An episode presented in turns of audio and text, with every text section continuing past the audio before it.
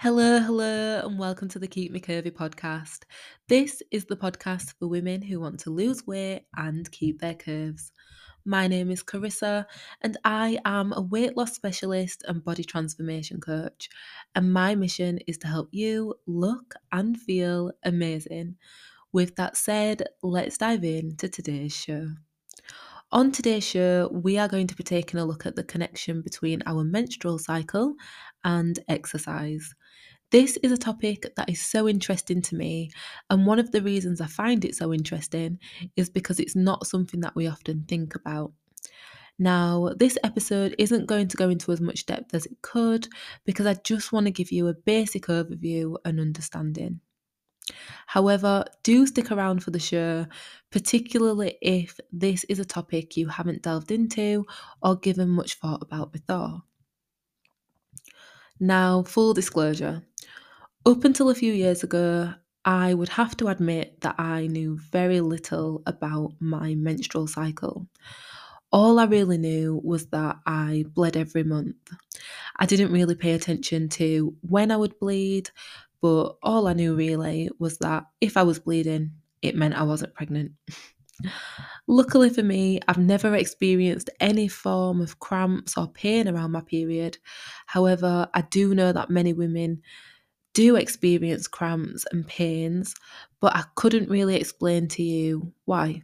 I didn't really know the reasons why women were going through such hardships when they were on the periods. So, with all that said, let's begin by understanding the menstrual cycle and its different phases. The menstrual cycle typically lasts around 28 days, but it can vary from woman to woman. It's divided into four main phases, which are menstruation, the follicular phase, ovulation, and the luteal phase. What I now know is that each phase requires a very different approach to so many different areas of our lives. But today we're focusing on exercise, so let's delve into how we need to treat our bodies during each different phase. During menstruation, many of us feel fatigued. We may experience cramps and have much less energy overall. I find that what works best for me during this time of the month is to take the first three days of my period off the gym and just focus on rest. However, I do know for some women, light to moderate exercise can help relieve cramps and improve mood. So, if you do find yourself craving some form of movement during the first three days of your cycle, I would suggest doing some gentle yoga or going for a nice stroll outside in nature. This phase of the cycle can last anywhere from three to seven days.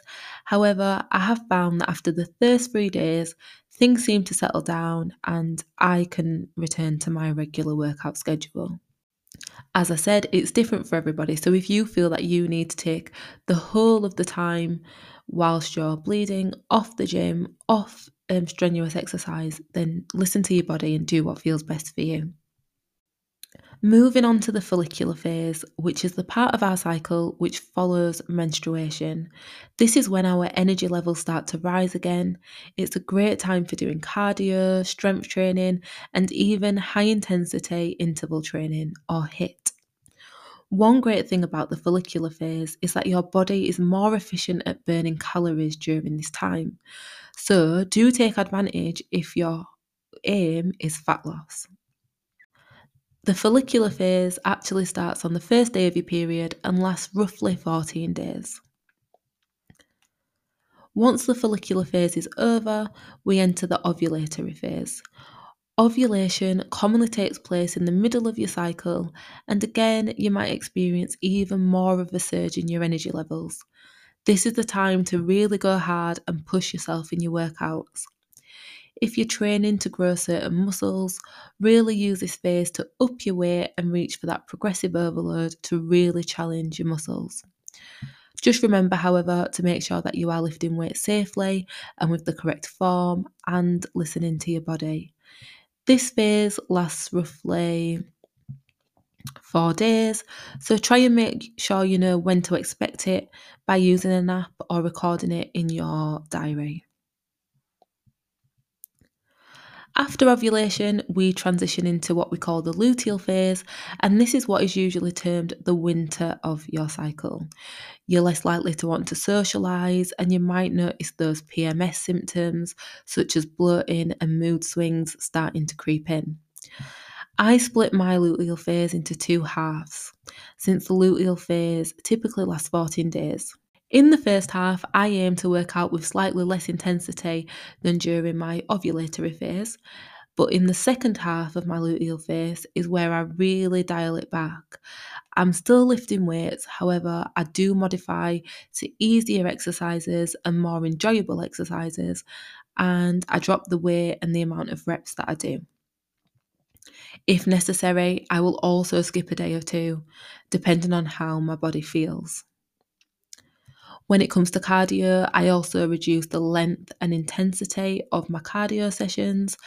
However, what I do up and what I do increase during this time is my stretching. I really enjoy getting out my yoga mat at home of an evening and doing a gentle stretch to really ease any discomfort I may be feeling in my body during this phase. Some people like to skip lifting weights altogether during this time and opt instead for lower intensity activities like Pilates or swimming. So, how can you tailor your exercise routine to your menstrual cycle? Here are a few practical tips. Number one, keep a menstrual cycle diary or use an app to track your symptoms and energy levels. Number two, Listen to your body and adjust your workouts accordingly. Number three, prioritize self care and recovery when needed. Number four, consider incorporating yoga and meditation to manage stress levels and pain. And finally, number five, stay hydrated and nourished throughout each stage of your cycle. Remember, every person's experience is unique, so don't be too hard on yourself if you can't work out.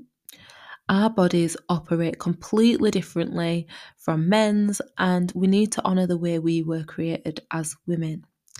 It can also be counterproductive to push through the different stages of our cycles, and we may even end up causing ourselves more harm than good in the long term if we do push through when we're just not feeling up to it. The goal is always to support your body and your overall well being with movement and never to punish yourself with it. And so, that is it for today's show.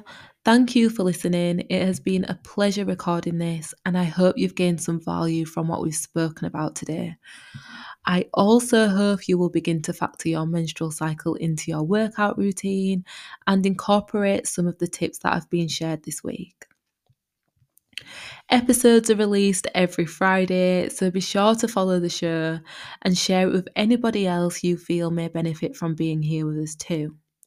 Also, follow us on Instagram and TikTok at Keep Me Curvy. But until next week, stay curvy, stay grateful, stay blessed.